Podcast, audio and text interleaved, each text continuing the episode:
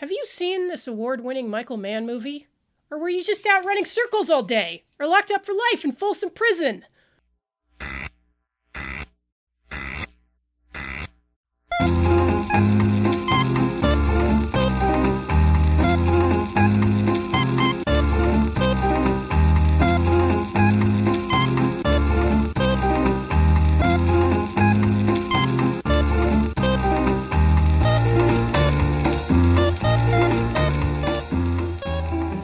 Have You Seen This? the world's only podcast about obscure, overlooked, and misbegotten media. All discussions will be spoiler heavy. You have been warned. I, for one, would like to compliment ourselves for reviewing a movie that won three Emmys. Very bold of us. I mean, I felt like this one fit our criteria because, and maybe this, may, maybe this makes me a bad film scholar, but I had You are a legitimately bad film scholar. not heard about it until this year, and I think it was when I was researching. Um, oh, we I was researching for our Outland episode because of the High Noon connection. High Noon, Okay. directed by Fred Zinnemann. Fred Zinnemann had a son named Tim Zinnemann who produced I like him already. a telefilm, a TV movie directed by Michael Mann called The Jericho Mile. Yeah, and Jericho Mile is uh is to thief what thief is to heat for you know, for for manheads, I guess. Yeah, I don't know if you guys know about this movie Heat. Oh, yeah, you probably haven't heard of it. I don't, I don't know if you've all already given Thief five stars on Letterboxd, but Yeah. yeah. Um, It has, but it has a lot of the same. Uh, you see common threads throughout um, Michael Mann's movies, whether it is Heat or whether it is Thief or um, or Jericho Mile. Um, what was the one that we did decide to review? Was that The Keep? that was the keep, that kind of the uh, the odd one out in the man filmography. Yeah. and which he doesn't like to talk about apparently because um, if you guys heard the episode you'll know and if you haven't heard the episode what the hell is wrong with you gone over to patreon.com Yeah. slash have you seen this and subscribe throw us some chump change a month and you'll get a buttload of bonus episodes including our episode on michael mann's the keep uh, which was a movie Right. that um, he actually he basically had control of the film removed from him. He was uh, he had a lot of different production Like a problems. cancerous growth removed. He had yeah a lot of different production problems. He couldn't cut it down from the assembly cut, which ran about three hours, and as such, it's the black sheep of the Michael Mann canon. Um, but Yeah, it's a it's a bit of an outlier. Uh, but yeah, you can find that and many more on our Patreon. patreon.com slash have you seen this? Yeah, but uh, the point that I was making um, it was that there is a common thread through Michael Mann movies of I want to say individual resilience. It is the uh, it is the individual up against you know institutions, up against organizations. It is basically it is one man fighting to be himself. Yes, and often to the point of hard headedness. or just like self-destruction like Mm. Yeah. pathologically pathological independence even Yes. Um, and that's one of the things that I really like about the stories that Michael Mann chooses to tell because he makes these movies about flawed characters who are yeah they're complex people. They aren't perfect but Mm-hmm. they are relatable. You understand where they're coming from what they're about. Yeah. And that that is something that you know lately i feel is missing a lot from sort of the the zeitgeist about you know movie characters is that they all seem to be they're tending towards flawless aspirational Mm-hmm. archetypes but i mean those aren't characters. Those are you know those those are paper dolls basically like to to fulfill a fantasy of you know the what life maybe one one might have had you know had they been born in more uh, prosperous times but but i i uh but i can see the point. Yeah, because in lieu of actually changing our society and our institutions to make things more equitable so that uh, more people can achieve satisfying and fulfilling lives, we would rather pretend by yeah just equity. Yeah by like kind of uh, you know like tim said it's like uh, it's it's paper doll play acting where uh, we have these uh, you know these aspirational characters that are supposed to make us feel good about ourselves and what we can achieve in spite of the fact that so many people are still locked away from you know not and not just self-actualization but from like you know basic subsistence like right health Yeah, justice what have you Yeah, yeah, just even I mean, hell, a minimum wage Mm-hmm. for for all uh, for all that matters. Yeah. and I had read somewhere, you know, a while ago that this was kind of the lowest common denominator that was affecting a lot of. Uh, you know, like tentpole uh, blockbuster, let's just say Marvel movies. in that, in international markets, particularly in China, you know, people don't, you know, audiences don't care to see, you know, someone who, you know, they don't want to see like a zero to hero story. They just want to see a hero to hero story right and that could be just sort of the you know the dumbing down of uh, you know narratives for a, a wider audience, just to be like, hey, this character is perfect, and they start out great, and they just steamroll over everyone, which you know is is not a useful narrative. Um, but yeah, like I said, like I mean, I, I, that's that's beside the point. I think we're getting off topic of what Jericho Mile is is maybe actually about because it is a an individual and a character up against institutions, and he has his own way of coping with that. Like if you were a person, uh, it, it is about uh, this character of Murphy who is uh, doing a life sentence in Folsom Prison, and if you want to uh, recall our uh, Circle of Iron Silent Flute episode, where we get into a lot of uh, Buddhism topics that we address with all the you know aplomb and nuance that two idiots with a podcast can, can muster. Um, uh, Murphy Murphy's way of dealing with his plight is he is he doesn't have you know, any aspirations. He doesn't form any connections. He's he's disengaged with the world around him. You know, in the same way that you know, Jen, I think you had mentioned the idea you know behind being Zen is to not hold too strongly onto things because it is that that sense of possession, that feeling of attachment. Uh, we're a Buddhism podcast now, by the way. Apparently. Uh, yeah, like that, that's that's what creates that's what creates a lot of uh, uh, strife and you know stress in in the soul, I guess. So so the central character in this Murphy, or rather, one of the major characters, I think is probably a more accurate way of putting it. Murphy, this uh, long distance runner, he he eschews all that. He doesn't aspire to anything. He's like, I just go out and run every day. I come back to my cell. You know, I do some you know calisthenics and some resistance training. Then I go out on the yard the next day and I do it all again. Yeah, And he was uh, he was doing convict conditioning before convict conditioning was even a book.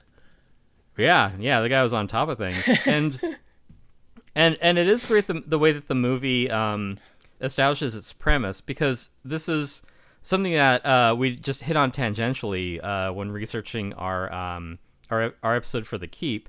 Is I just put on you know Jericho Mile for just to just to get a sense of it, and I mean I'm riveted for the first five minutes because it is just showing this uh, synecdoche of um of prison life.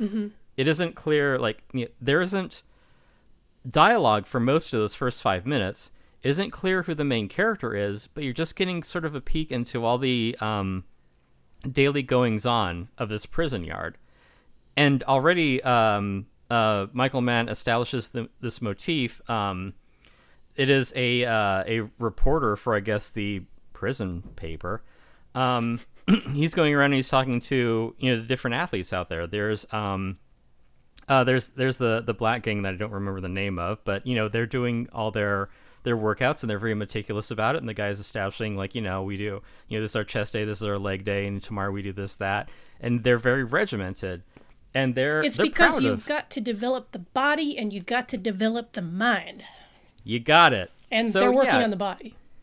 right. There's a very So- strong, like, uh, you know, like, uh, and this was the 70s. I believe this came out in uh, 1979. Um, a lot of delightful, uh, I guess, what would be somewhat accurate uh, prison jargon and, uh, Mm-hmm. You know, what you would call jive talk, I guess. It has that rhythm.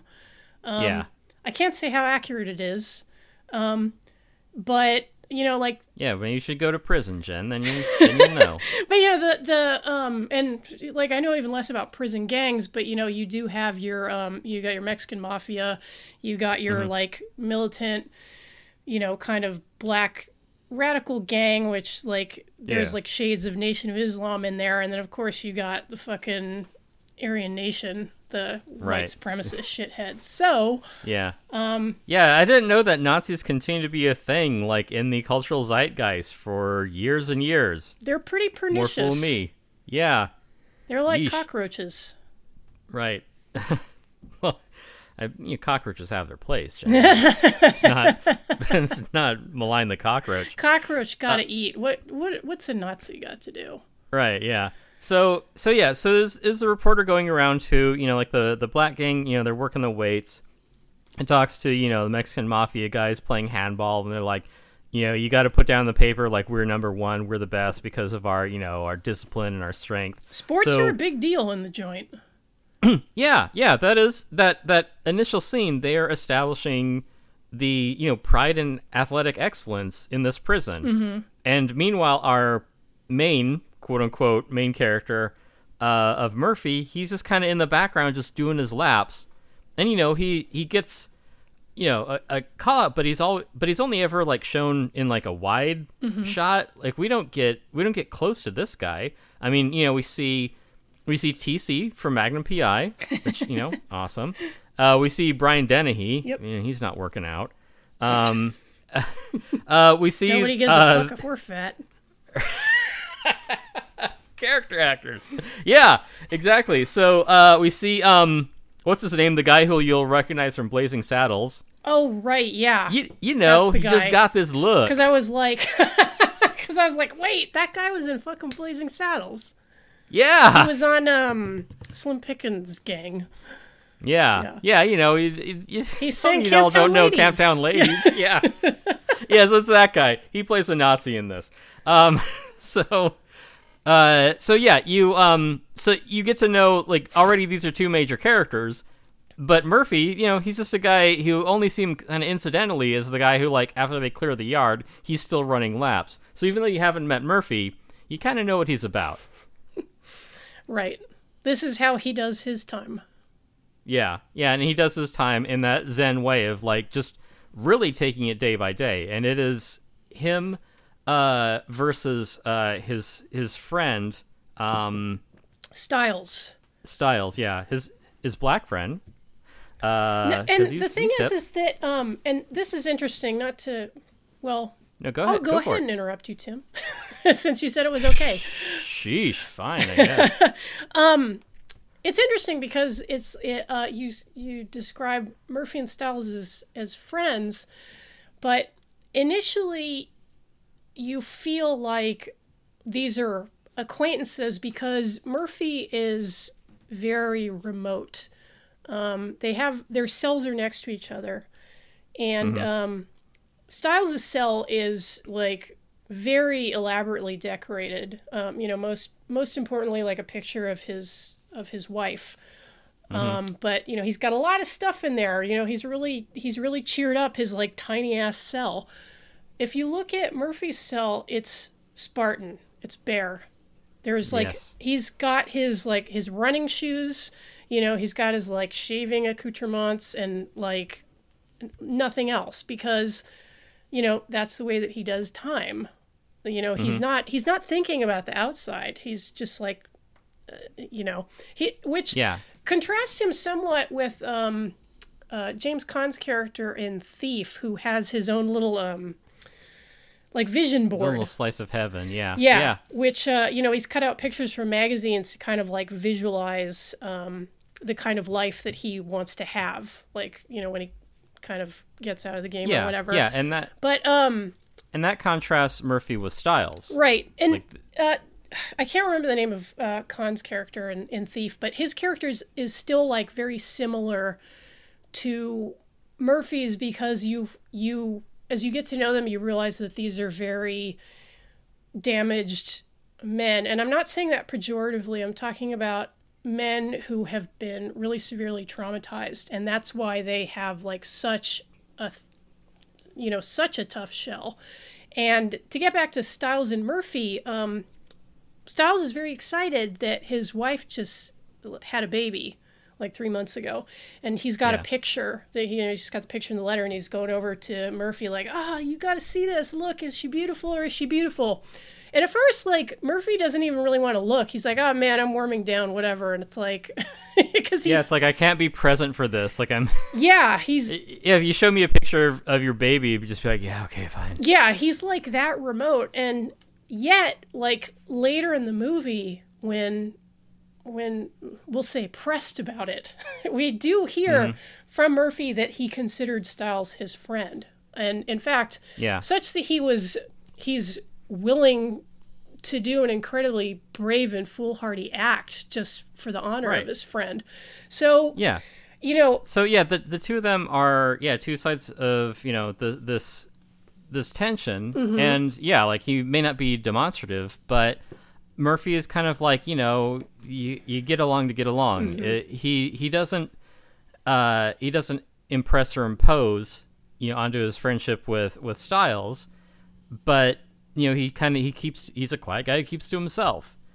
And that's his way of, of doing his time because he does mention you know doing uh he says you know i'm doing my own time. Like he has his way of getting by in prison and people have a lot of different ways of, of going about it.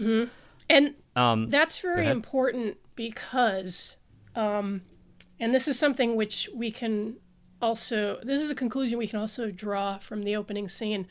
Um, a very important thing in this film is uh, kind of the economy that goes on in prison. yeah cause, yeah because all that business that, that we saw at, the beginning that is um just seems like idle talk of you know this and that.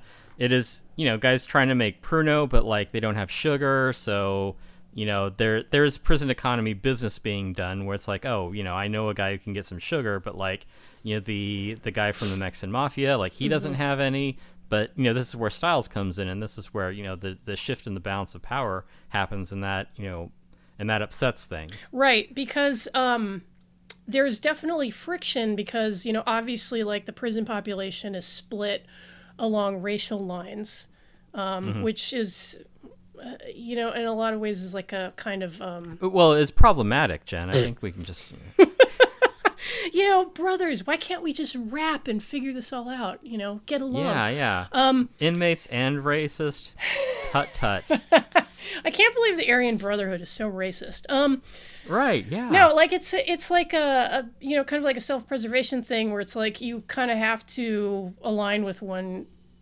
gang or another because uh, you know you you really don't want to get jumped, um, and also participating in these economies can also get you things. Um, Yeah, because it is a barter economy, and it does help to have friends, unless you don't want for anything like Murphy does. Like he's kind of unique in that regard. Yeah, and because And- he's like um, he's self isolating, as he puts it, he doesn't hustle. Um, yeah, He holds himself completely apart from all of these goings on. He's not in a gang. Like he just doesn't. He doesn't want to deal with with any of that. Um, yeah, and- which is fine if you don't want for anything. Right, and Styles, of course, is uh, somewhat obligated to play the game because um, he wants his uh, conjugal visit moved up. I think. Yeah, because he yeah he doesn't get to see his his wife or his baby for another three months, but he has a lead on some sugar, and he can trade that sugar to you know Brian Dennehy, uh, Doctor D. He can trade that to his gang in exchange for hey you know maybe we swap conjugal visit dates, and I get to see you know my old lady and you know uh, and his kid earlier because like he it's driving him crazy the uh you know the life outs- outside you know the prison walls that he's not a part of and that is something that i believe is michael mann you mentioned about this is that you know when you're when you're on the inside you you have the sense of this life going on without you you know of you being absent for for like a normal life which is opposite you know it's antithetical to what Murphy is, is about. Murphy, like, he has completely shut out that world because he knows on a life sentence, like, that world is, is gone to him. And if we wanted to uh, draw a parallel he- here, um, uh, similar to the uh, sort of conclusion of Jacob's Ladder that we reviewed several dozen episodes ago, um, the the, the uh, sort of closing uh, thesis of that movie is, you know, if you're if you're afraid to die, you know, these are demons taunting you. If you're if you've accepted your death, and they're you know angels leading you to heaven. Mm-hmm. It all it all depends on your perspective. So if you take that approach, looking at Murphy and Styles' uh, way of coping with doing time, you know, Murphy is like, you know, I've accepted where I am. I've shut out the world. I I don't have any aspirations. Whereas Styles is still, he's uh, he still maintains connections to to outside the prison system, and that that creates a wanting in him, and that wanting is what leads him to you know barter the sugar for the conjugal visit, and that's how that's what kind of sets off this prison economy ball rolling. Yeah.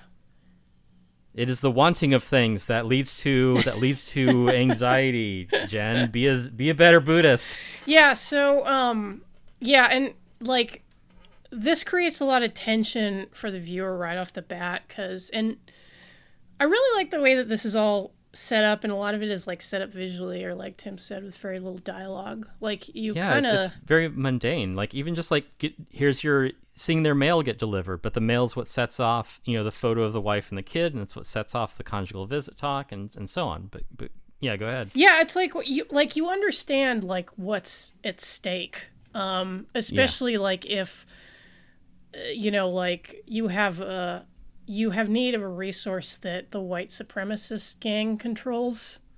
Mm-hmm. Um and that's really dicey for Styles because, you know, the the the black gang in the prison like doesn't they don't really like, you know, a brother like going They to don't like, like a, the white supremacists. Yeah, if you can believe it. I mean, like Yeah, they just very won't get along. intolerant. Um, Yeah. they really don't like a brother like going to the white gang for like anything.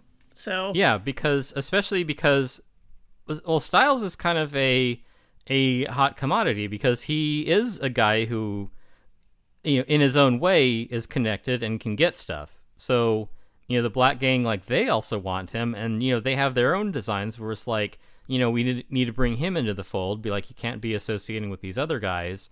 You know you need to watch out for you know your own race while while in prison. Yes, he doesn't understand the principle of solidarity.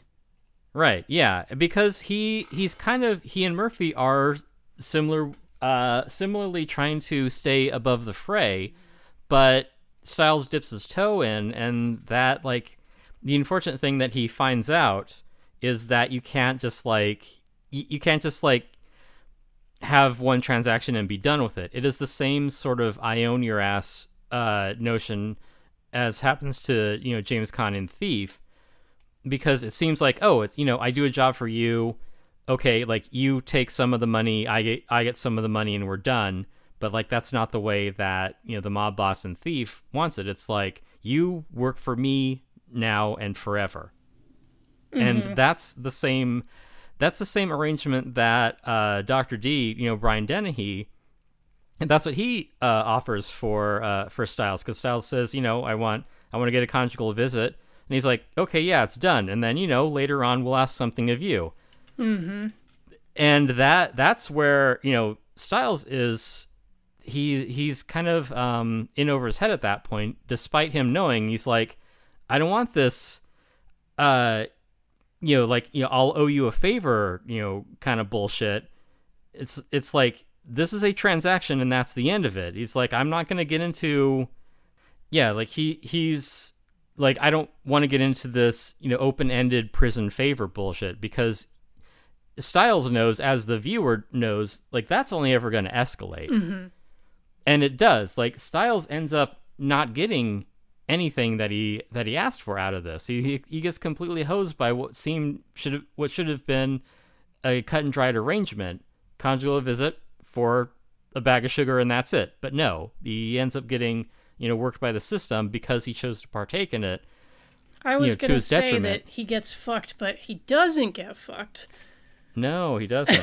so Yeah, so he's so he he makes the the the fatal mistake of just dipping his toe into this economy, and it is it's kind of funny because it's like, isn't this Murphy's movie? Like we're spending an awful lot of time with Styles, which I mean I don't have a problem with. I like that it is sort of an ensemble story. You see that there are a lot of different moving parts into events that come together. I mean Murphy only gets elevated out of his routine because like a a because a sports story editor mentions his findings to a uh, prison psychologist, I think. Oh, that guy's like a prison psychologist because um because at first I was like, is this the warden or what?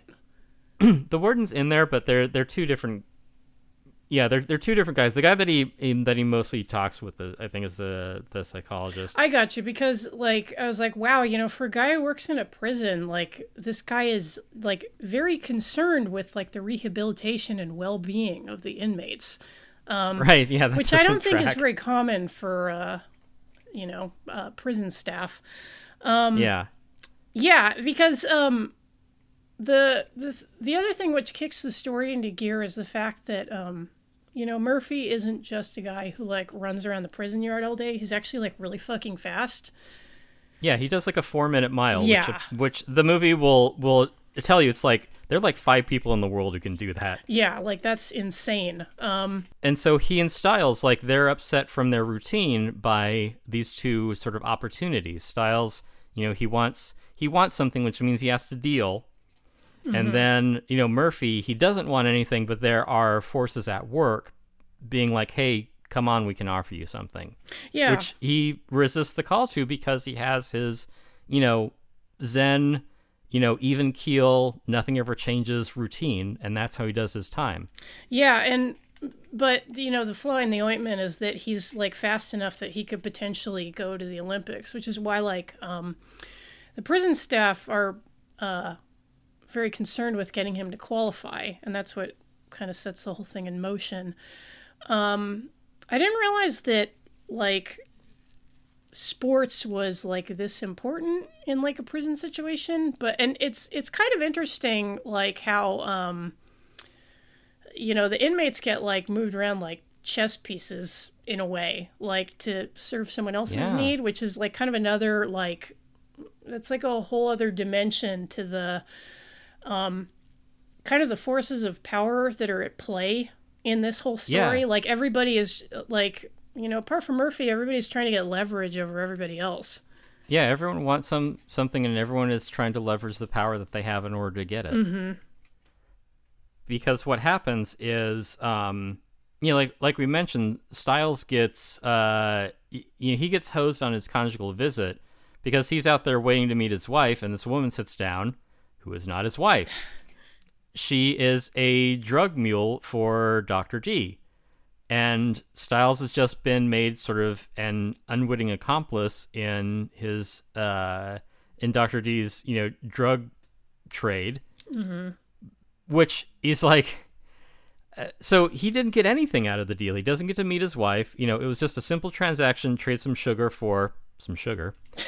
and uh but but yeah, he like goes this conjugal visit that isn't the one that he wanted, and it's him getting drawn deeper into what Doctor D wants of him, which of course, as an individual, doesn't want any part of this. As a typical typical, you know, Michael Mann uh, protagonist trait, like he he flips out, like he doesn't want to have any part of you know working for someone, which I think we can all relate to. This is like, and this is really wrenching too. Like this scene. This is kind of like the first big this is the first big heartbreak of the film in which there are many where to see this man like kind of like like robbed of seeing his wife and child yeah it, his wife and child matter to him because this woman that shows up it is just you know we go to the conjugal visit trailer and you know whatever i pass some drugs over to you and then you sneak them in and then that's that you know get a little ooh la la whatever but he's like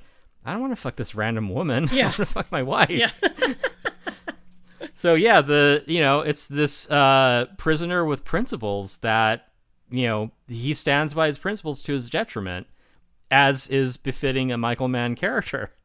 Yes. So, so yeah, and that uh, that causes things to unravel for Styles because it is you know after that you know the the guards figure that something's up she gets picked up um you know on a drug charge that uh, and the t- you know heightened security means that Dr. D's drug supply has um has dried up so he has no leverage inside the prison Mm-hmm. and for that they they kill Styles He gets shanked. yeah, and uh, and Murphy sees what's coming. Like he knows that you know he's uh you know crossed Doctor D, and that's going to be a problem. So he advises him. He's like, get into solitary, get a transfer. And Stiles listens to him. You know, first thing, first opportunity. You know, he's he's he is ready to up and go. But you know the uh you know Doctor D's gang. Uh, you know they they lock uh Murphy in his cell, so he's not there to to back up his friend. And yeah, for that, uh, Stiles gets shanked Yeah. which is yeah this is the you know like the lesson here is that you know you can't just like you know dip your toe into these uh you know these sort of mafia connections and then just like come out clean. Like it it, doesn't work that way. They're gonna you know take you for all you've got. They're gonna use you for their own ends. And this is another heartbreaking scene because, you know, um, you see Murphy coming too late to do anything about his Yeah. friend getting killed. And he comes across the body and, you know, just kind of slides to the ground and, you know, like, just like screams in rage because it's, it like everything in this world that he inhabits, it's also titanically unfair. right yeah it, it made me think of gallipoli of all things i don't know why we keep uh watching good movies about guys who run but there it is I haven't seen Gallipoli since I was like 15 or 16. I Um, I hadn't seen it until recently, and uh, yeah, this well-regarded movie is actually pretty emotionally affecting. I was going to say, I remember it being pretty powerful, though. Yeah, so Yeah. that's true. Uh, yeah, and it is uh, now you know Murphy's life is you know perturbed because you know he lost his friend. Not that he is ever vocal about it, but yeah, and and for that, you know, now he is he is off balance, and that off balance is he had initially refused to to run for the warden because you know for whatever reason, you know the warden is like, or maybe it's the uh you know the psychologist there where it's like we can do things for rehabilitation. They do have a, a little speech where they talk about um you know this is a way to you know reconnect with the outside as a way to you know rehabilitate prisoners and you know show that we're doing good for the community by you know having this you know reformed prisoner who can run really well and you know can get uh, qualified for the Olympics like they have their reasons for it. He doesn't want that because he he knows better than to aspire for anything. He's like this is the rest of my life. It's just running in a circle. Yeah, because the, um, you know, the sticking point is like getting him furloughed to to qualify for this race, and yeah. which they they end up doing on the on the prison grounds later. But you know, it's the thought of getting out, however briefly, and then having to go back in, like which would kind of puncture Yeah. this this you know this this bubble that he lives in. Yeah, then and that is you know that reminds me of another um, not well known prison movie that you know that's mentions that hope is a dangerous thing. Mm-hmm. So yeah, it's like don't give him the opportunity to return to a normal life. Like he knows better than to get involved with that until you know Stiles is killed and he wants revenge, you know, for that. And so he's like, okay, I'll run, but you got to give me this. Right, which is And, uh, yeah. half an hour in the metal shop. Yeah, yeah, he gets to he gets to turn over the machine shop, and from there he finds uh, the uh, white supremacist gang stash, and he burns it in front of him. Yeah, and um, which is I think like close to four thousand dollars that they've squirreled away. So it's not. yeah, and this is it's not a trivial thing, and he's Yeah. definitely and. It's another great scene because, like, you know that he's taking his life in his hands by burning that shit in the middle of the prison yard. But right. that's another example of a you know a typical michael mann character where it's like my man this is just going to make your life a thousand times more difficult but you know because of the principles that he He's a man of principle, like, yeah. yeah like he's he's going to make a point um and he does and things Yeah. escalate from there and it's a it's a great it's a great story Yeah, yeah, it's because there are people with power at all different levels, and they're trying to leverage that power for their own ends. It is, um, you know, the warden like he wants, you know, he wants Murphy to run because he wants to be able to say, you know, we, uh, this Olympian came out of Folsom, Mm-hmm. um, and but for that, you know, he needs the track, and you know, they need a track you know, graded and um, you know, up to spec in like four days, and it's like, okay, well, he can leverage, you know, he can dangle the carrot in front of the prisoners and be like, okay, well, get out there and and build me a track, basically. But then you know, Doctor D is like, no, we're doing a boycott because he's got it in for for Murphy now. Yes, but because he's a low down, no good snake, he tells a lot of lies to make this happen. right? Yeah. And he manipulates the prisoners like for his own ends. Um, you know, like he he tells the the black gang that uh how does he put it? Like um Stiles was trying to go into business for himself or something like that. Uh, I, f- I forget the specifics, but uh, but but when Doctor D talked to Cotton Crown, uh, he pinned uh Stiles' aspirations on Lickety Split, Which which is is the nickname they for they Murphy. Murphy. yeah. So Oh, right, yeah, he's right, basically right, like right. yeah, Yeah, which is So um he- and that was um and you know as you're watching this like you're almost yelling at the screen because you're like you're like that is bullshit like you know lickety split like Murphy is not like trying to get a piece of the action. It's like not his character. yeah. You know? but he's also the guy who like you know no one's owed to any. Uh, no one owes anything to neither buyer, buyer nor beggar be. Mm-hmm. Yeah, so like, so he's a guy that is he's he's a non-entity. So it's like, yeah, go beat up this guy. It doesn't affect me at all. Yeah. And um So it's easy to pin things on him because he's not worth anything to anyone else. Yeah, and um, you know this the scene where uh, like Cotton goes to confront him, like uh, I don't know if they're in, they're in the metal shop again or the laundry or what, but Laundry. yeah. Yeah. and he just starts like, you know, beating the shit out of him, and Murphy won't stay down. And Yeah, he's got that same tenacity as he does as a long distance runner. Yeah, because he knows that, you know, he figures it out. He's like, you know, they, you know, they lied on you. Like, you know, Stiles didn't do any of that shit. I wasn't going into business for myself. Yeah. Like, and the thing that gets uh, Cotton's attention is when he's like, you know, he, um, he tells yeah, them, because even as as he's walking away, they're like, "Hey, you know, your man's not letting you leave yet."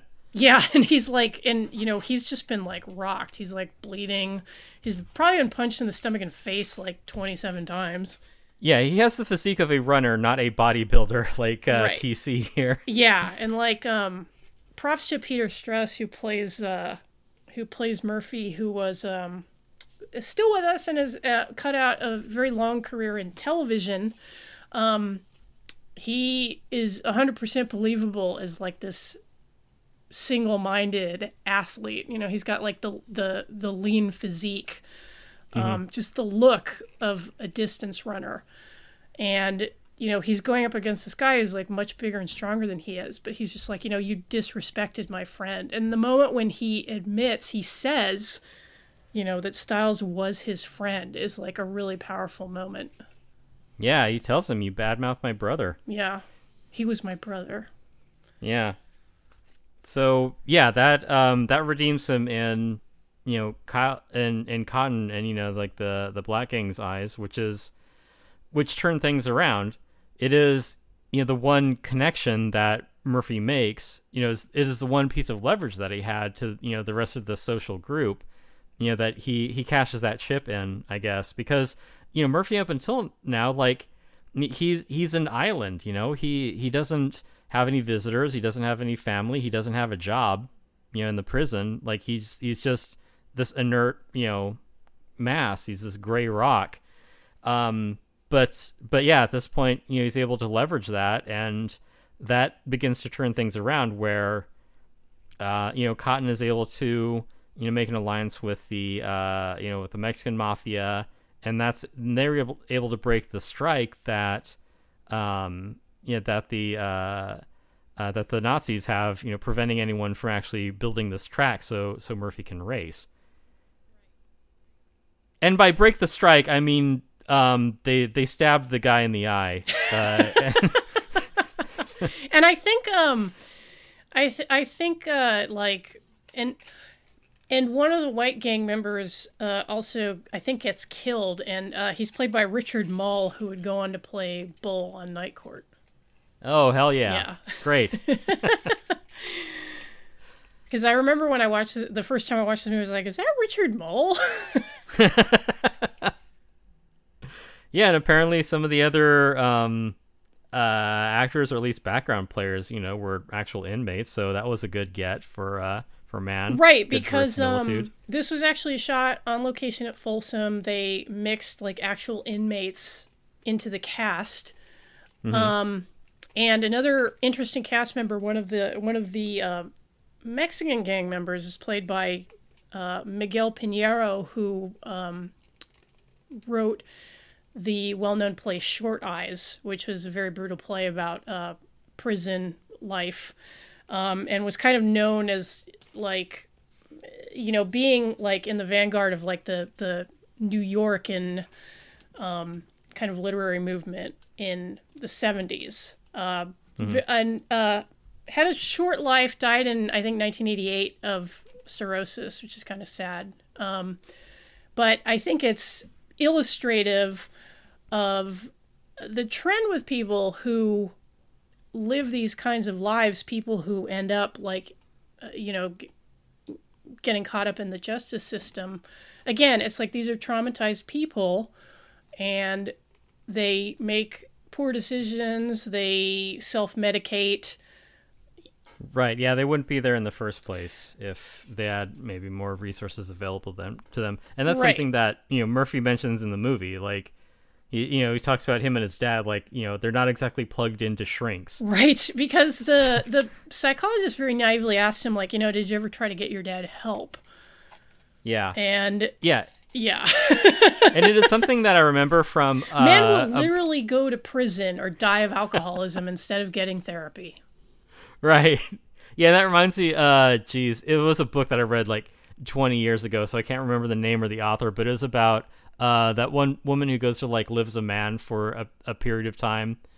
And one of the things that was poignant that I remembered was, you know, she she joins a bowling league, and one of the guys there is basically an alcoholic. He's drinking himself to death, and you know, she, you know, compassionately, you know, as one of the the dudes from the bowling league, is like, "Sup, bro? Why don't you quit drinking? You know, you're only killing yourself with this. Why don't you like take better care of yourself?" But from his point of view, he's like, my life is complete garbage. Why would I want to take away the one thing that gives me like relief from all this, mm-hmm. you know, awfulness?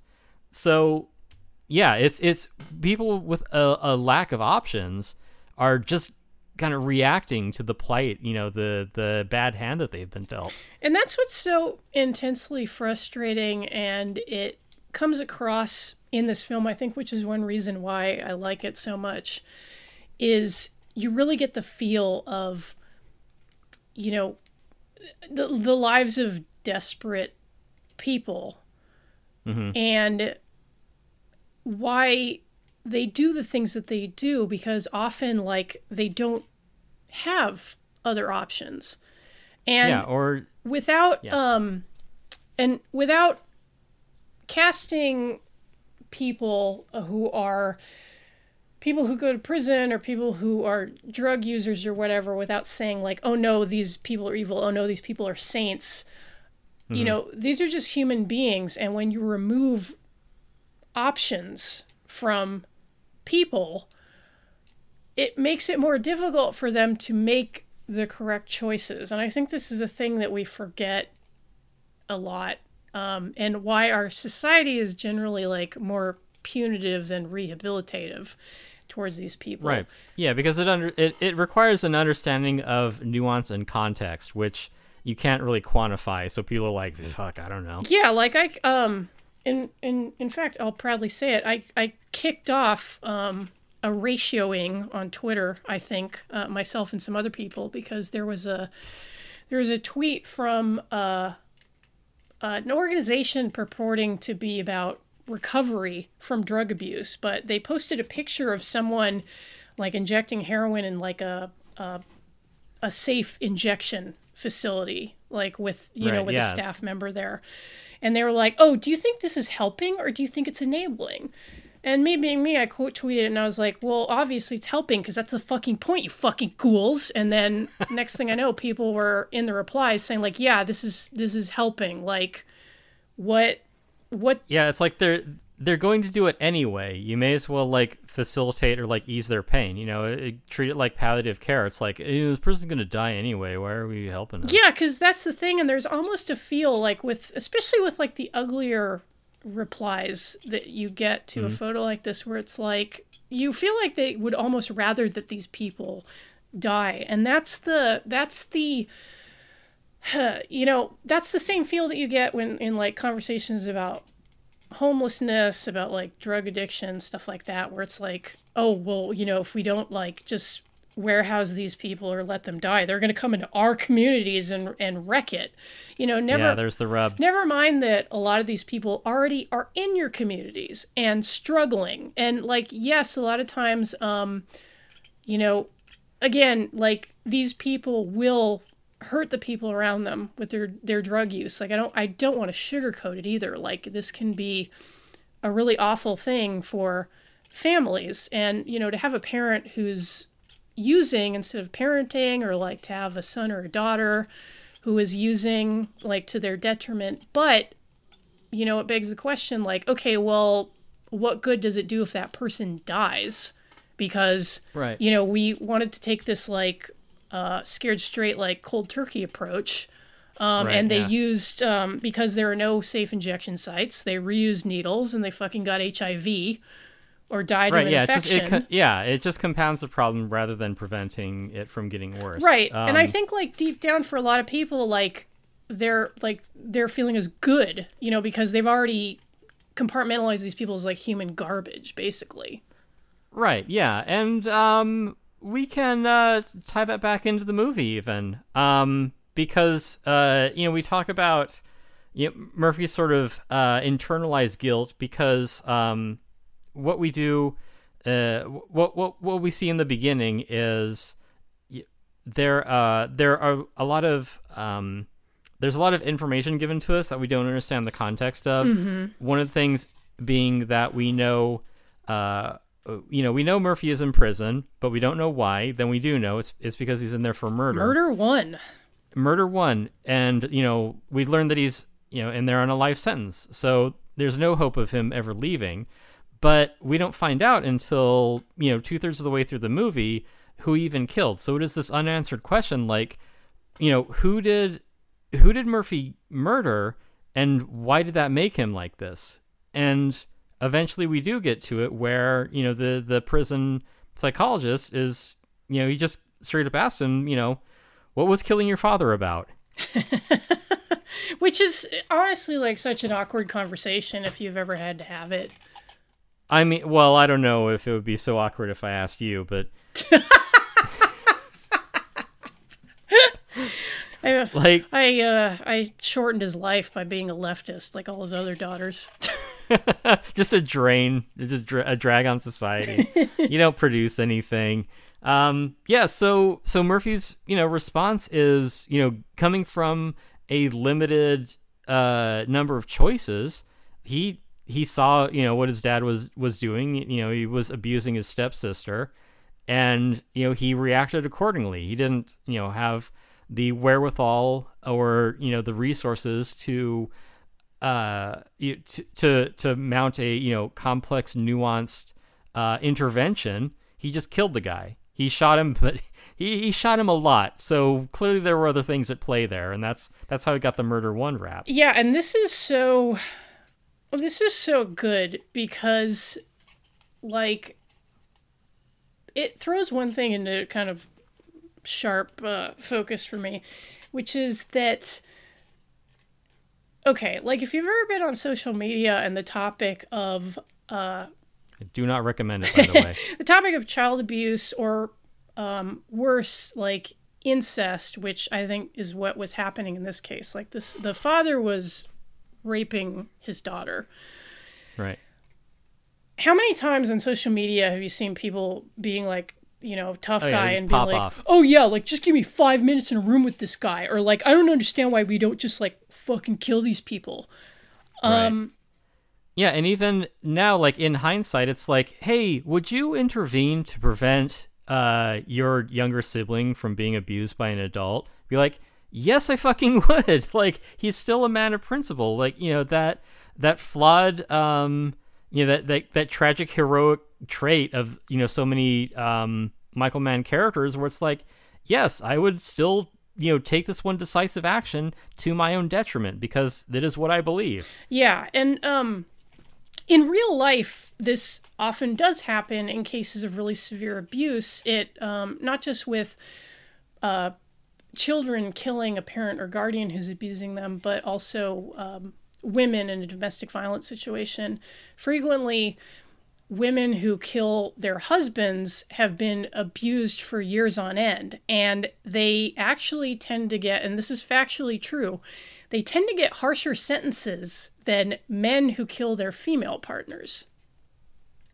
Well, hey, I mean, if you ever had a girlfriend, Right. I'm So kidding. yeah, domestic abuse is a serious issue.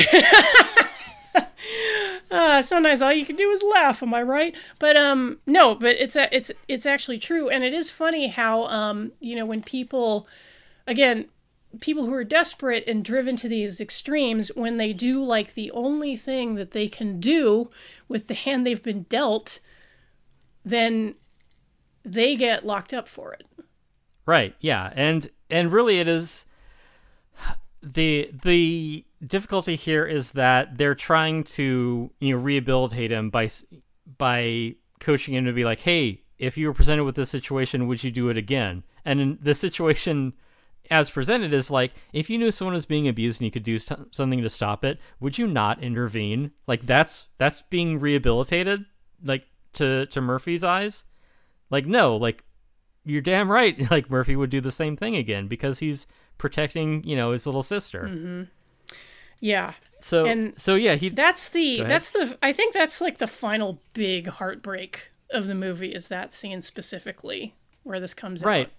Yeah, well the heartbreak of that is uh is similar to um you know the I like the what is probably the the biggest if not, you know, the final gut punch um from Breaking Bad. Uh sorry spoilers on a show that's been off the air for 6 years.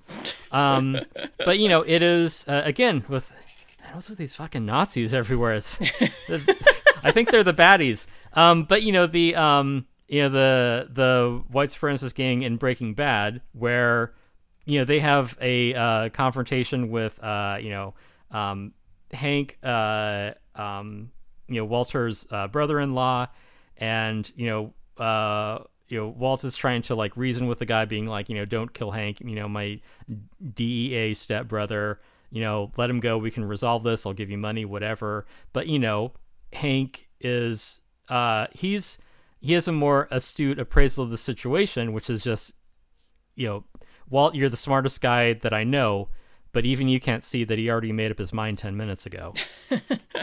like, you know, Hank knows that he's gotten into a situation that he's not getting out of.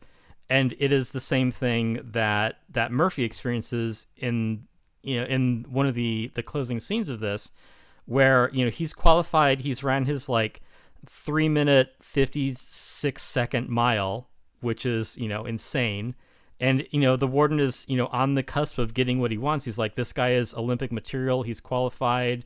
Um you know we can we can get him on an olympic team but it is the same argument that you know, jen was making earlier about you know these these deplorables in needle exchanges there is no way that the olympics committee is going to allow an ex-con onto one of their teams Which is very, very fucking funny if you know anything about the people who run the Olympics. I'm just going to walk away for 10 minutes and let you continue that thought I won't um I won't belabor the point. I would I'll just recommend following No Olympics LA on Twitter. for real. Yeah, we don't need an Olympics. Um, but yeah, the and and that is you know the the guy from the Olympics committee is you know needling Murphy about it like trying to get him to say, you know, are you rehabilitated? You know, would you if you were presented with a situation again, would you do it? Oh God! Say no. I just would like, you do it? oh, I hate you this guy. Yeah, this scene and- is so great, and it parallels the scene in um in Thief where uh, James Caan is trying to adopt a kid with uh, Tuesday Weld, his wife, and it's kind of the same Yeah. situation. It's like you know, like they're not. these- They're not going to let you adopt a child. Like they're not going to let you into polite society. You are already marked.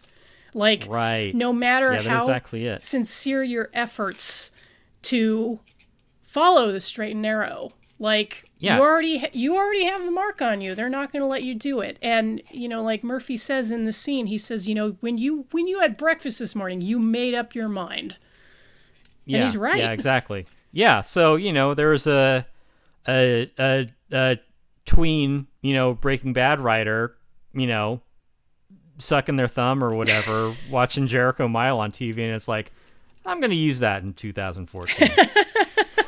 I'm going to steal that idea. That's great. And you see that there is still, you know, like there's a parallel, um, you know, power play here of, you know, the Olympics committee and, you know, even like Dr. D's, uh, uh, gang and his, his economy where it's like, we just need to know if you will play ball. Mm-hmm. Like, will you let us use you as a pawn in our game or not? And you know, Murphy, whether it is you know the short-sightedness of you know of of a convict or whether it is him, you know, adhering to his principles.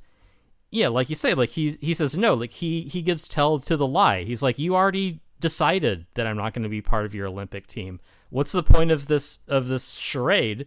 He doesn't use that word, but you know what? What is the point of this? Like you've already made up your mind. Like Jen said, you're not going to let me into polite society because I'm already tainted. Yeah, and like this is um it like it kind of shit, and I don't even remember the episode because it's been so long since I watched this fucking show. But this was the kind of thing that they would do on. Um, and indulge me for a minute, Tim, because I know you you don't care for police procedurals. But back when Law and Order Special Victims Unit was actually like a decent network TV show before it Yeah, as opposed to the mundane victims unit where they're like, I don't know, solve it or don't. um, but uh, when that show was reasonably well written and not just like uh, you know it just went off the rails in the later seasons but um, you would uh, I, like i distinctly remember an episode where like i you know like benson tried to help some guy who was a, a, a repeat offender like a long time convict I th- it was something to do with like getting like getting custody of his child and you know man if he can just like keep it together long enough to do this but oh no like and you know this is the kind of thing that um i think a lot of people would say like oh well you know that person's just a criminal which is why like you know they're just they're just incapable of like straightening yeah, up he and was flying just right yeah. He he's as racist as, as a baby, just born that way.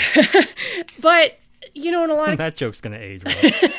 but in a lot of cases um uh, and this is something which like i think about a lot as someone with an executive function disorder like if you because of like circumstances of birth trauma chemicals whatever like you are you tend to make poor or hasty decisions it's like you know things probably aren't going to go too well for you. And it's easy to say, like, oh, well, he's a fuck up. But it's like, well, why is that person a fuck up? Like, you know, if you take a look at Murphy, um, obviously grew up in a household with a violent alcoholic rapist. So, yeah, he has a, a very uh, simplified worldview. Right. Which is like, I killed someone, ergo I belong here, and that's just the way it is. yeah. And, you know, like, I'm guessing that his dad wasn't, uh, definitely wasn't parent of the year to his daughter. Uh, probably not parent of the year to his son either, in spite of, um, and there's a nice scene where, um, for Peter Strauss, where he, uh, Murphy has some reminiscences about like an, a good time with his father, um, you know, going to a carnival or whatever. Yeah, he didn't hate the man, but he's like, you know, you're an abusive pederast. Yeah. You can't have that. Which, again, it's nice because it's like a lot of times these people who do monstrous things are not actually monsters. Um, they will often be generous or kind to some people and absolutely brutal to others. Uh, there's that right, nuance yeah, he, you keep talking about again, Tim. I know. It's a problem. We need to do away with it 100%. um, so I guess like I like I I do tend to like stories where um you know about the fuck ups. Like like people who don't always make the wise decisions which uh you know is kind of at odds with the media climate of today which Tim mentioned earlier where it's like no we want kind of like aspirational heroic figures who are always going to make the right decision. Um yeah but it's it's really you get more out of a story about you know a a character overcoming the odds or you go going the distance. Speaking of, of long distance running, uh, of of trying to make their way by you know navigating a, a, a suboptimal uh, experience or Right.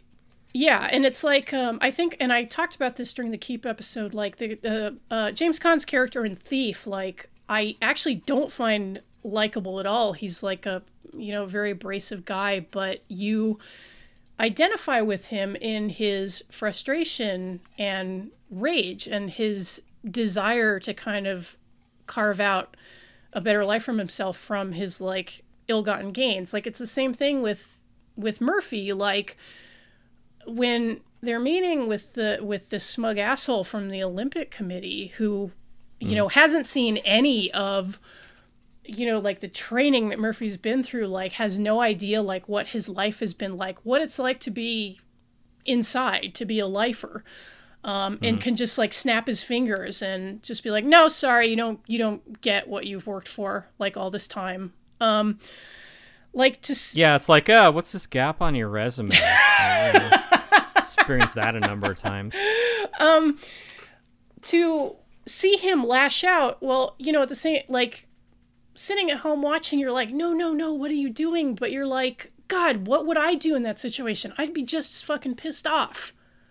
Yeah, or like, what is he supposed to be like? Yeah, I suppose that's fair, and just like kind of you know walk away like you know shoulders slumped. Like he he's pointing out like the lie of all this you know polite society, yeah and like the fact that um and that you know that's his transgression is that you know whether it is you know lashing out the you know Olympics Olympics committee member or it's you know cutting the Gordian knot of you know shooting his father. it is like this is a direct solution to a problem that you know maybe um maybe there are other ways to go about it or maybe it's a problem that just isn't going to be dealt with because you know that just simply isn't done Yeah, because and how much how much abuse like that happens in our daily lives because people can't access the proper channels or the proper channels are fucked. I mean, there's a reason why a lot of victims don't report their sexual assaults cuz we all know how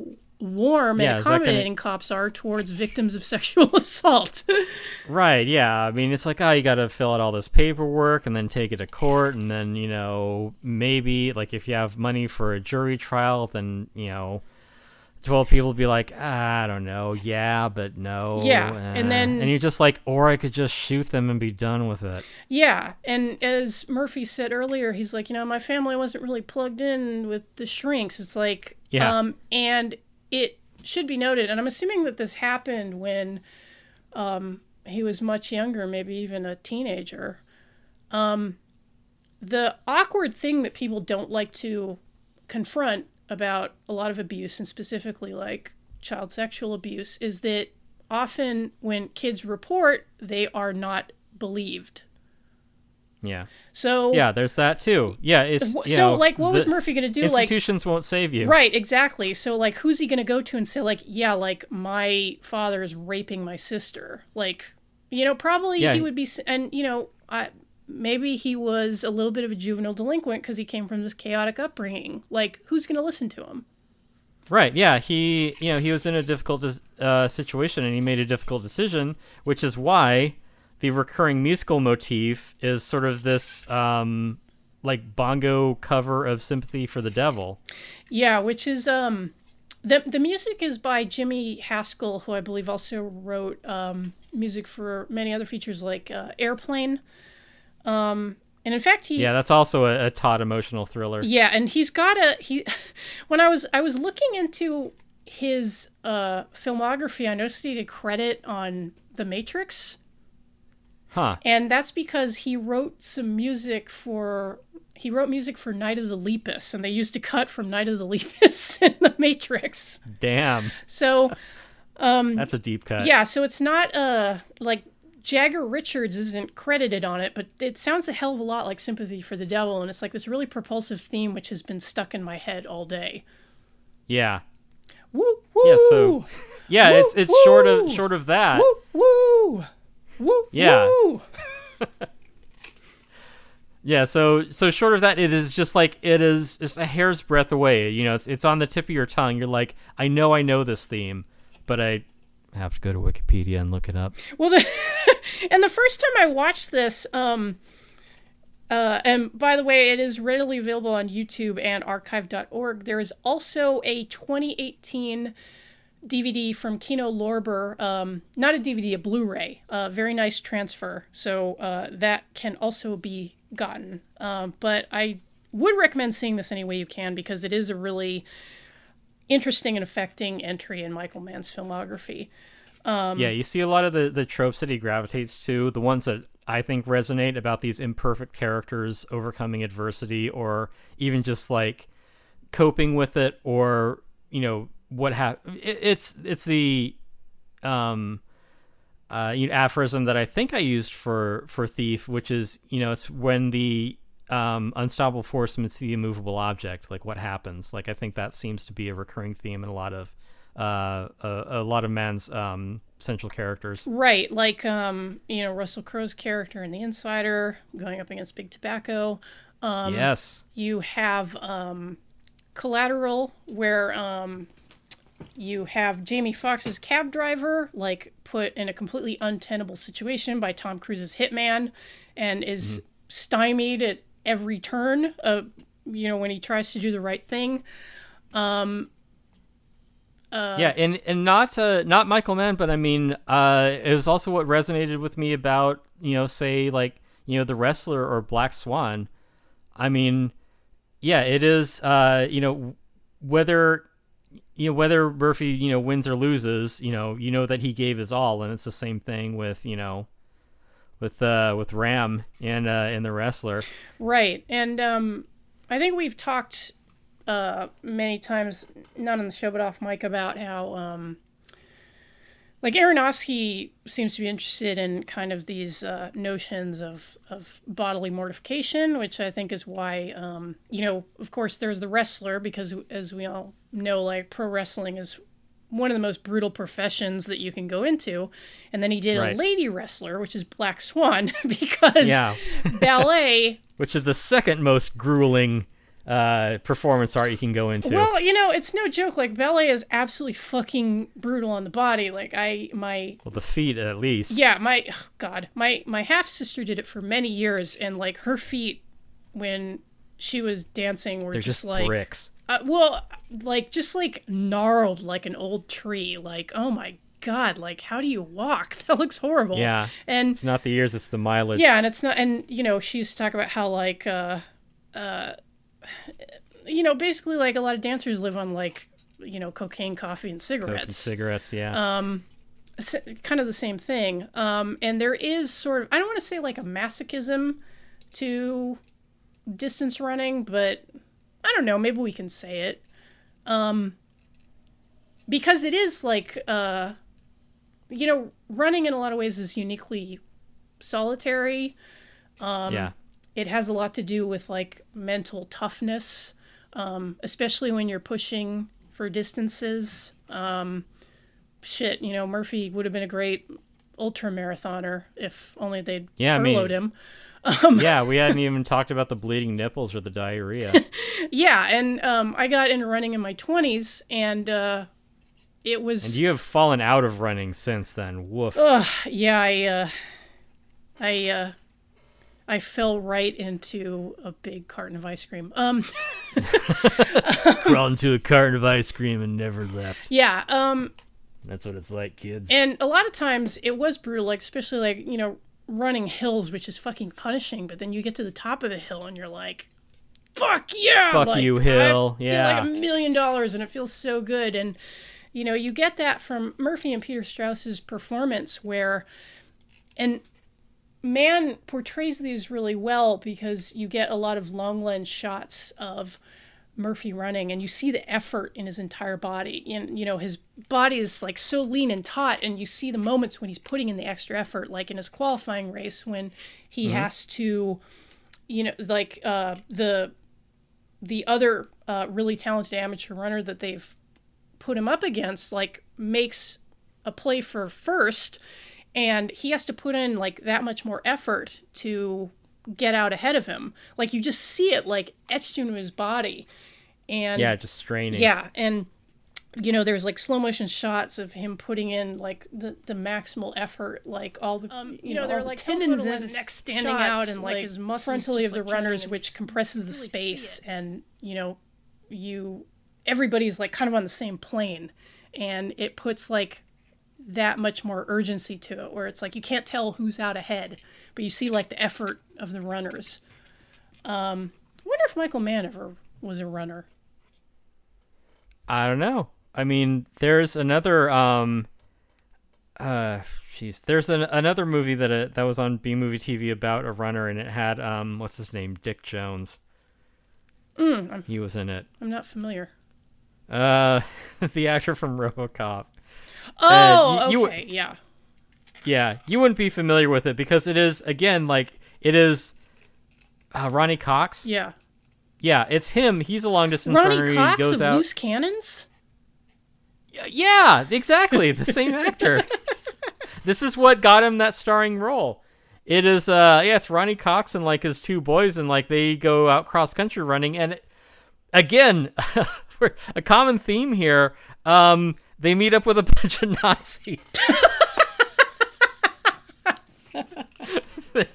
it's like, you know, this uh you know, uh white supremacist supremacist militia that like hunts them for sport. Just like, you know, I I gotta say it. I don't know if anyone else knows, but I think America has a real Nazi problem.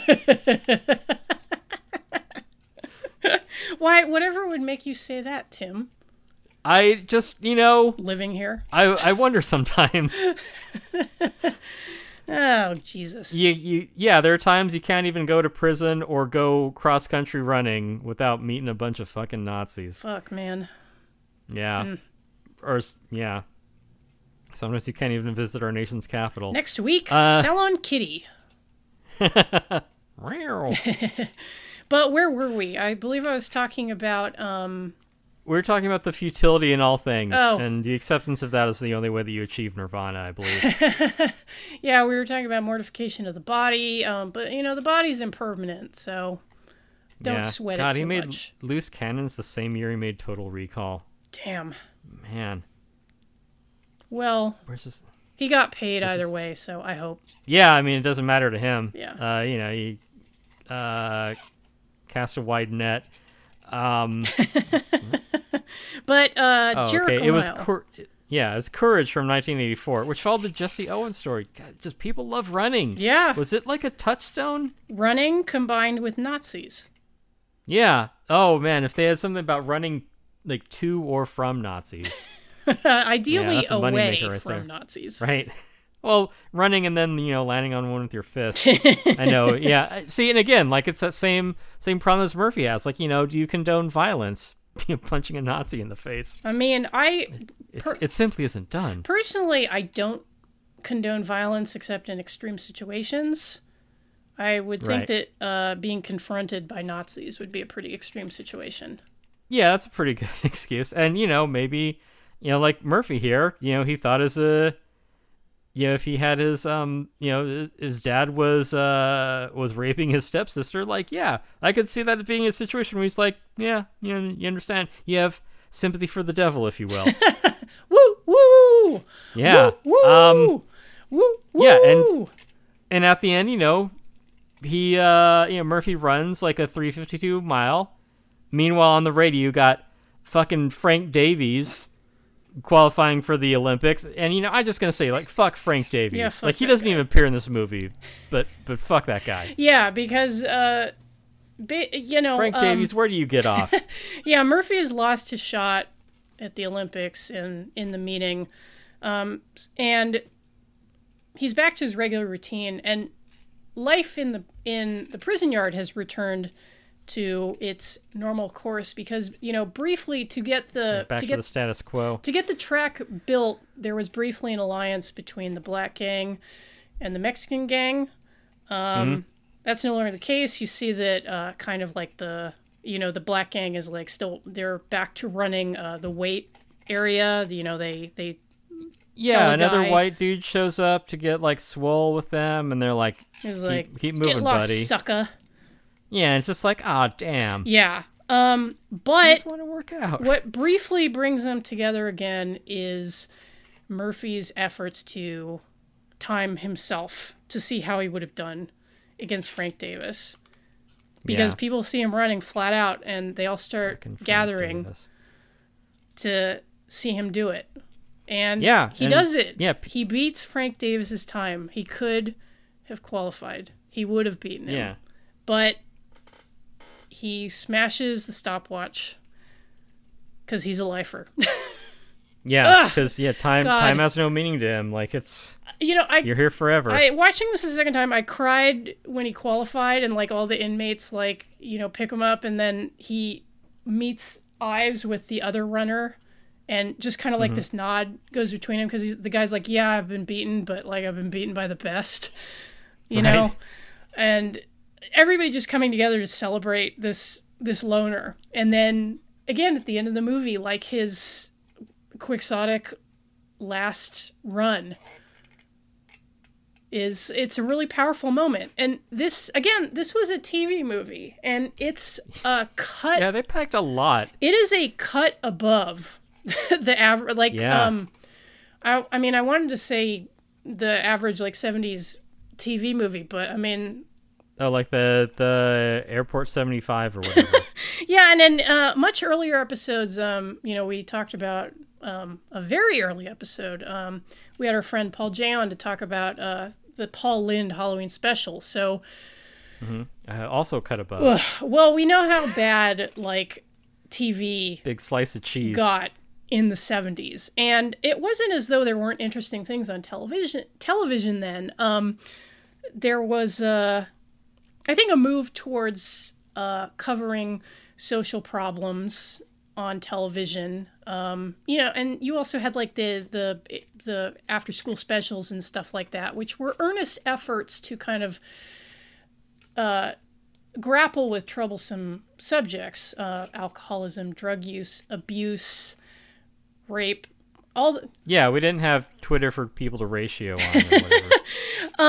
but all that said uh, jericho mile really stands out in the field of american television films because uh, i feel like the uh, based on a lot of what we've talked about on the show the british have a little bit of the edge on us for that. There are a lot of absolutely superlative british telefilms and um, from the 60s 70s and 80s um, hey going on into the 90s you know we talked about Ghostwatch uh, from 1992 which is just a fantastic television special um, and i think in the united states like we were certainly capable of reaching those heights we just didn't reach them as as often and the Jericho Mile is a great example of like the heights that you can achieve.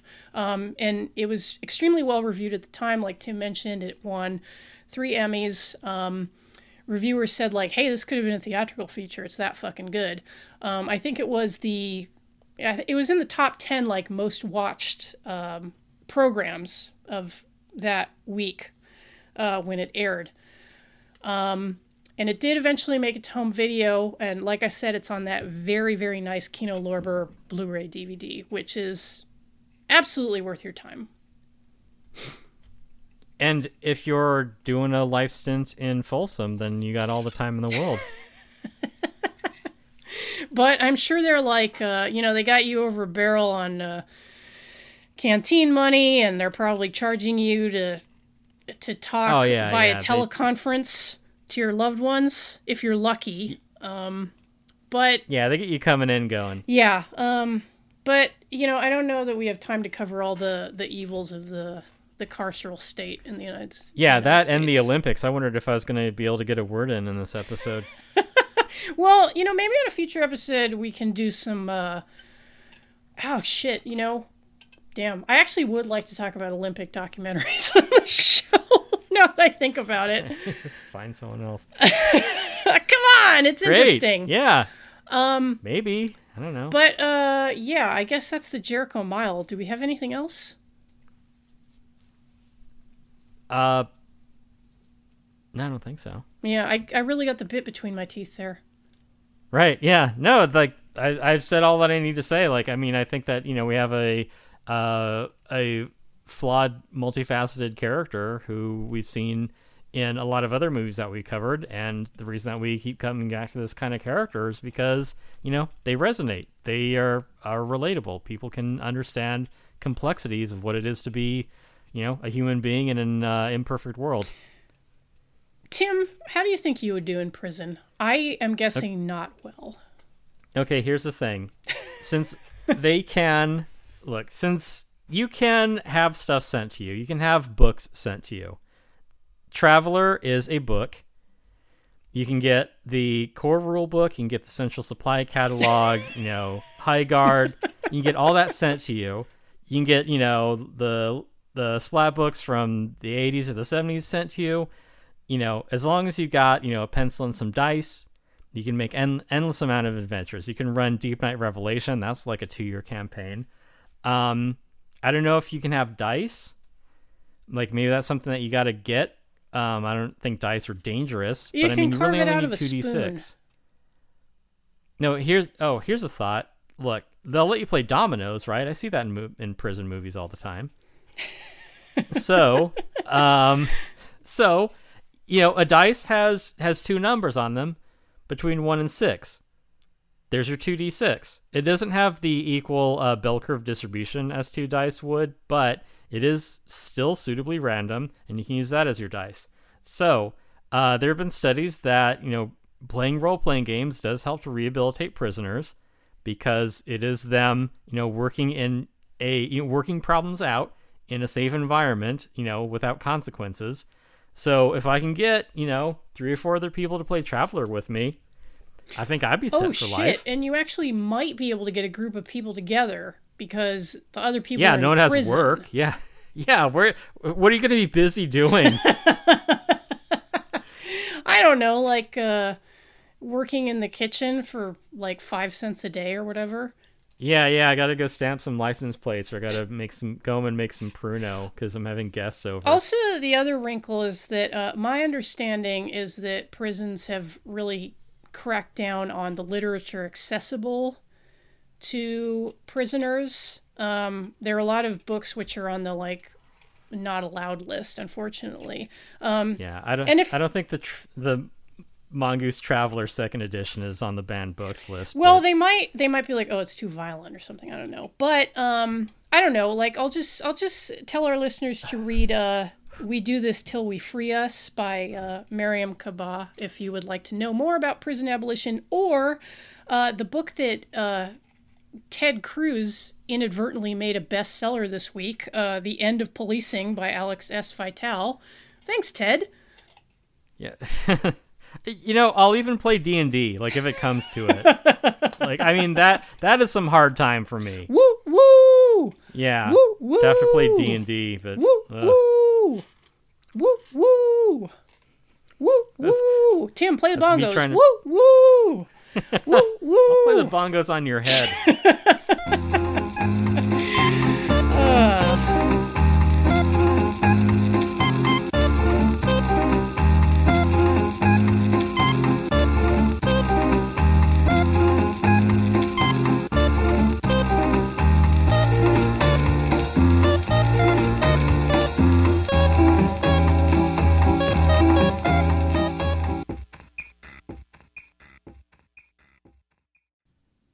you do that thing where you like spit up in the air and catch it in your mouth.